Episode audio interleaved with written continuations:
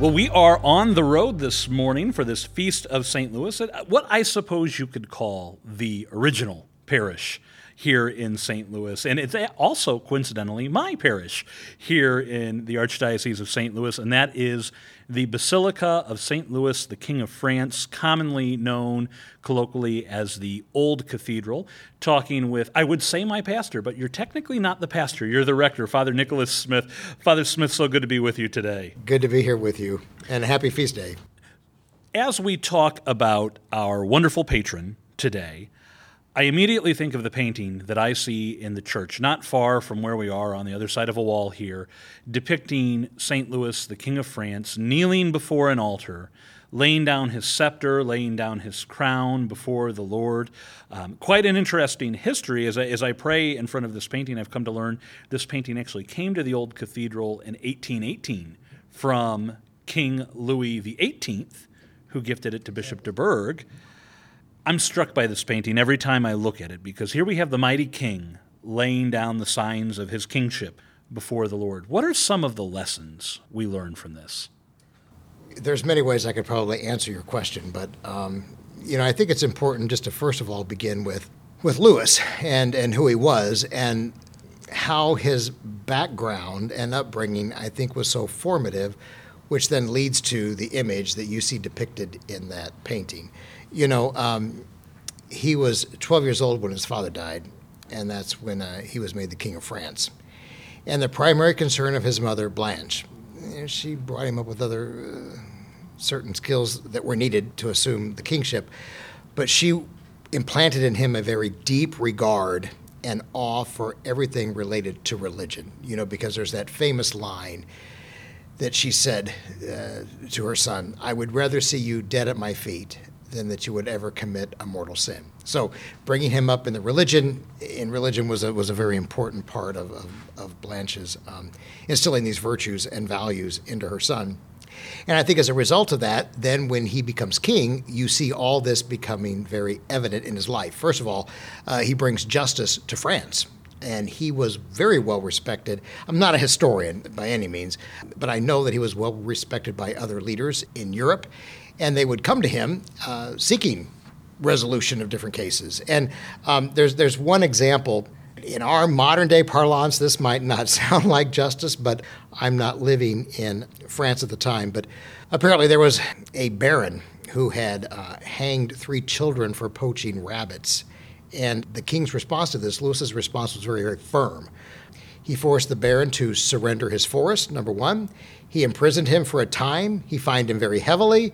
He um, had him build a chapel, individual chapel, to the memory of each student, and then ordered him to take part in a crusade for three years to Palestine. So, what does this show? I mean, Louis was a man who justice needed to be served and rendered. And this is just one example of, of many things that he did. But the justice was always just, it was not slanted to one side or the other so I think when you see that picture, when you see that painting, and Louis is kneeling there, full regalia, placing his uh, crown and his uh, scepter on the ground there in front of Jesus in the Blessed Sacrament, and it's, it's it's rather interesting that the monstrance in that painting is not how we normally image the monstrance today as a sunburst or whatever.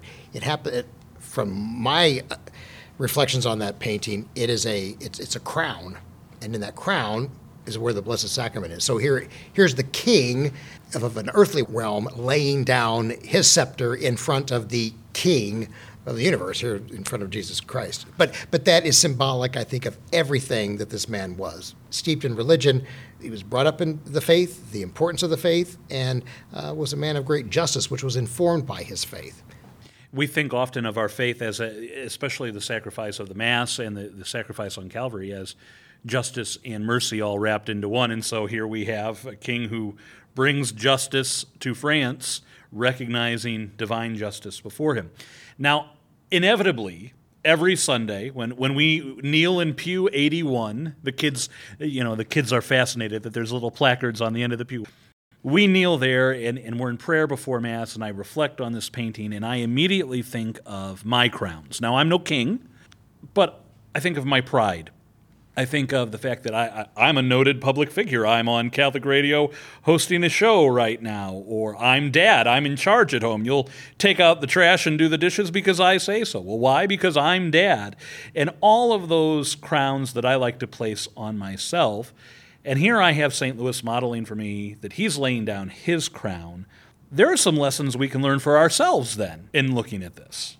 And I would agree with that. Um, you know, he was an earthly king, and with kingship, of course, maybe not so much today, although, you know, if we look um, at the Queen of England, for example, we know all the pomp and circumstance and ceremony and pageantry and everything that goes with that, and well respected, etc. So when we think of somebody in that kind of a position, we think of someone who is well respected and loved and honored and all the pageantry, etc.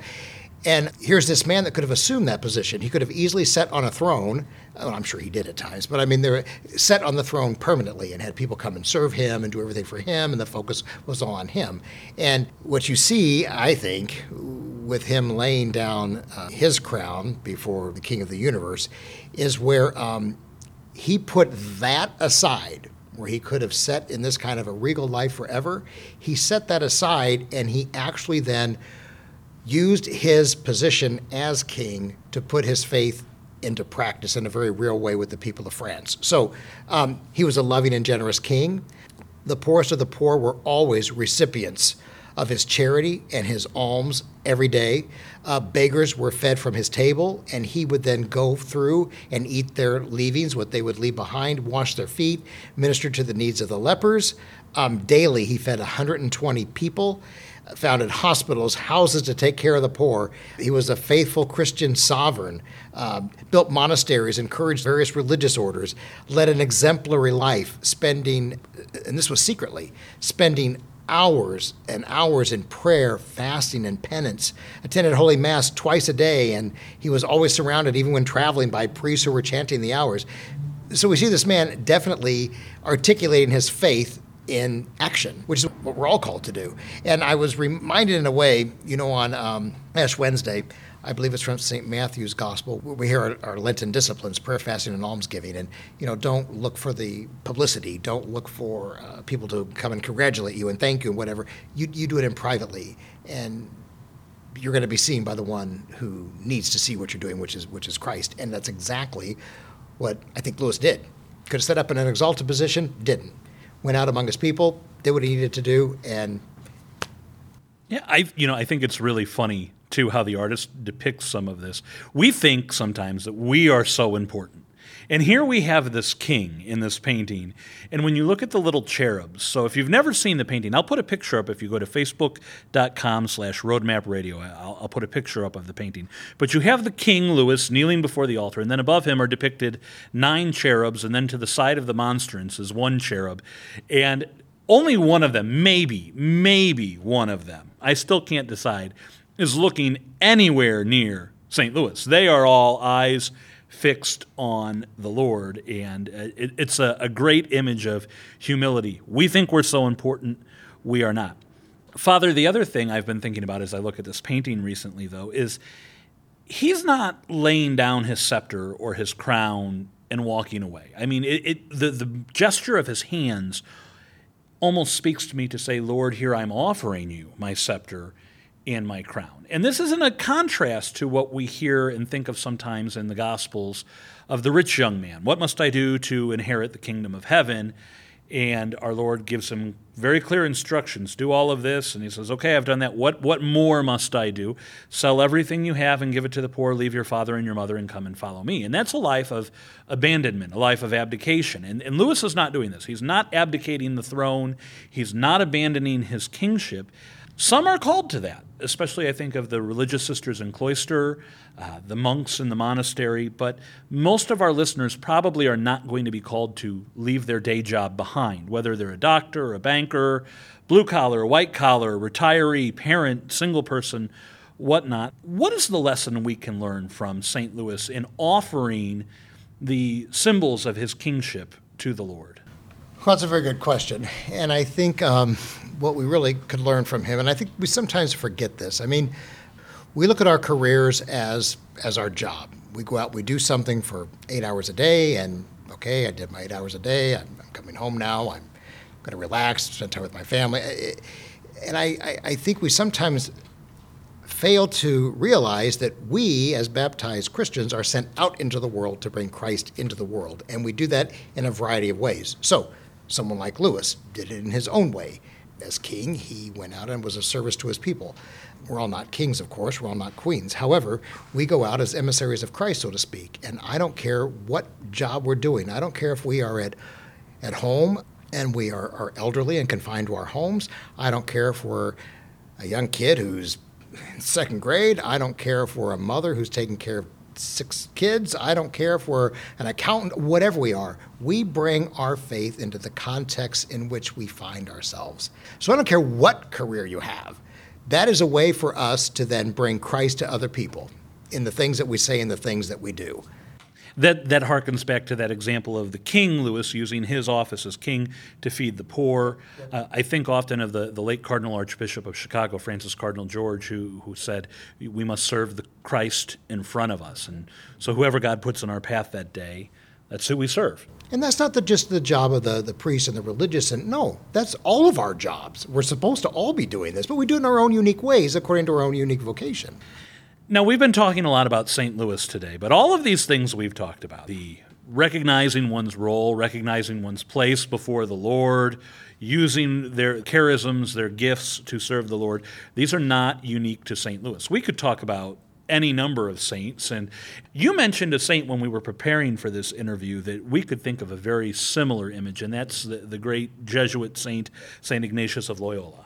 I guess he comes to my mind because I'm a graduate of SLU. I, I, I taught theology and English at St. Louis U uh, for years, so I naturally have the image of Ignatius in my mind. And um, here was a very gallant man, was into chivalry, was out at the Battle of Pamplona, and um, his leg was uh, blown apart by a, by a cannonball.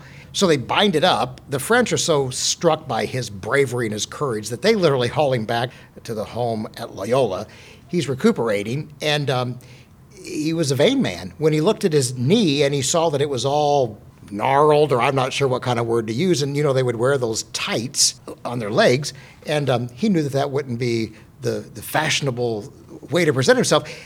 I was told that he had the leg rebroken and reset to try to get it right, and this is why he went through life with um, he had a limp. But it was during that recuperation period where he wanted to read, you know, novels of chivalry and romance and all this kind of stuff, and all they had was a Life of the Saints and the uh, Life of Christ.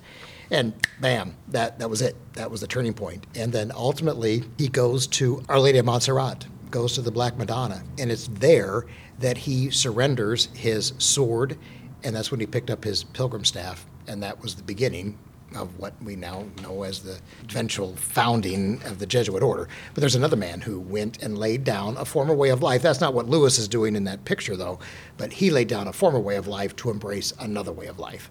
And we have to do that too. That's what martyrdom is. I know when we think of martyrs, we think of the red martyrs, those that were actually killed for their faith, but there's white martyrs, those who give up and go live a life of abandonment, like you had mentioned, uh, those in monasteries, monks and hermits and, and nuns, etc. And but there's also uh, the green and the blue martyrs. I know sometimes we don't hear about those, but that's denying ourselves of things through fasting, through through penance, giving up things so that we can become closer to Christ. So all of us are called to lay things aside in order to more fully embrace following after Christ. Wonderful. Well, Father Smith, I want to thank you for this time today. I would normally ask you to close us with a prayer or a blessing, but I'm actually going to leave that to your boss, who's going to be up next on the show. We're going to be with Archbishop Rozanski, and uh, so we will turn to him for an Episcopal blessing.